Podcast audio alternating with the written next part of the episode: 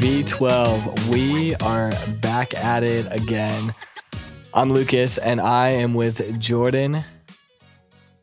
Jordan, Jordan, I was waiting, 23. I was waiting for a last name there. Uh, Jordan Steinman. There we go. There you go. Sterling's most finest.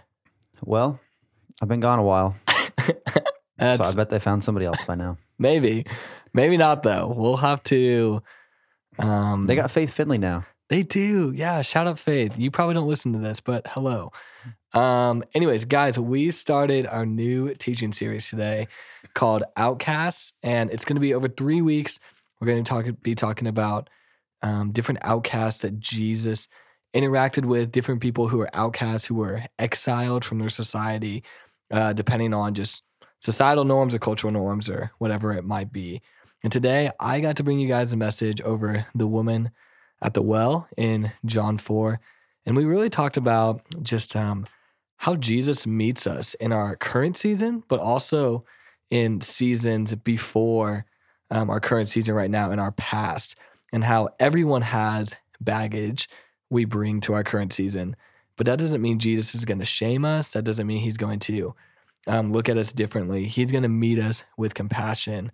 Um, Jordan, have you ever had like mistakes or choices? You don't have to go into details, but like mistakes or choices that you've like really gr- regretted making and maybe like sunk into a season of shame or blaming yourself or something like that? No, I've actually lived a perfect life. So I wasn't really connecting with what you were talking about tonight um, because I'm perfect.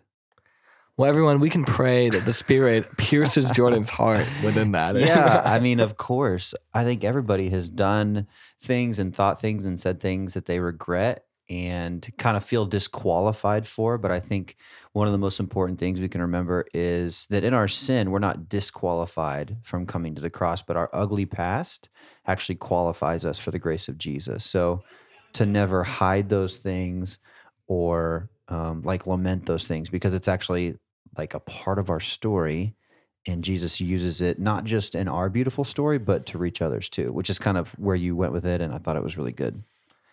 Absolutely. And we're called to take that brokenness in our past and bring it to the cross, not to just like flee away from the cross. Psalm 34 18 says that the Lord is near to the brokenhearted and dwells with those who are crushed in spirit. And so Jesus wants to dwell with us um, with our baggage in our past.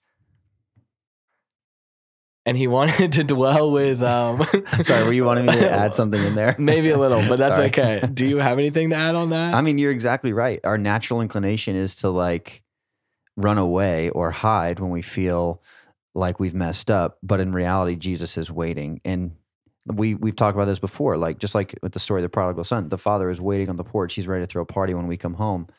And so often we view our heavenly father maybe like an earthly father who or mother who's been upset with us and we're afraid to go to them and it taints our view of Jesus. But in reality, like he's ready for us to come to him, even with our ugly past, even with our guilt and our shame and our mistakes. So sometimes it takes the nudging of the Holy Spirit, it takes a leap of faith to say, I know I feel disqualified. I know that I feel wretched and like I should be punished right now. And truly we should be. But we got to remember who our God is, that he's a God of mercy, not a God of giving us what we deserve. Yeah, absolutely. And like with that illustration from uh, the book Gentle and Lowly, which if you haven't read that book, would highly recommend you read that sometime. Uh, maybe before college or at least during college. It's a beautiful book showing the mercy and grace of Christ. Um, but he talks about this illustration that we have all dug holes in our life of brokenness, but Jesus isn't going to be the type of person who lowers down a rope for us in the hole to, for us to climb back up. But he's going to jump inside that hole with us. He's going to carry our burdens. He's going to carry us out because he sympathizes with our brokenness. He sympathizes with our weakness. And so remember that next time that Jesus wants to um, be in the trenches with you. He, d- he wants to dwell with you within your brokenness. And he just wants your availability and your obedience. Yeah, I really loved how you said that, that Jesus dwells with us. He is near to us when we're broken, when we mess up. We see that in scripture, like, you know, the sinner or the diseased person, Jesus is close to them. He is physically close to them, spending time with them. He doesn't run from them. And it's the same with us. Like when we are spiritually diseased, spiritually broken, He is near to us. Like you said, He doesn't just lower a rope and say, let me pull you out. He gets down in there with us and walks through the pain, walks through the, the emotions we're feeling with us. And um, it's what makes him who he is, and it, what it's what makes him worth worship and worth our whole lives. Yes, for sure. And the last thing is, guys, make sure we're sharing our stories. Um, I ended my message tonight with this, and I want to end the podcast with Wait, this as you well. like, you mean like Instagram stories? Like share those? no, you're the story of how Jesus has rescued you, Oh, how you've okay. gone from death to life. Um, Could it be via Instagram story though? I mean, it could be, but hopefully you're also like sharing it through like a dialogue Okay, um, as well. all right. But make sure, remember, like your story is your story. Nobody else has your story. And so um, be proud of the work that Jesus has done in your life and share that with others because you never know who needs to hear your story. Yeah. Yeah. People are going through the same things that we are oftentimes. And for us to share in the right setting, of course, but to share the pain we've gone through and how Jesus has brought us out of it, or maybe how we're still struggling through it, it can really be valuable to someone else so they can take the next step in their story towards Jesus too. So don't be ashamed of what you've gone through. Share it. Well, you know, be wise about when and how you do it, but it's valuable for others to hear that stuff too.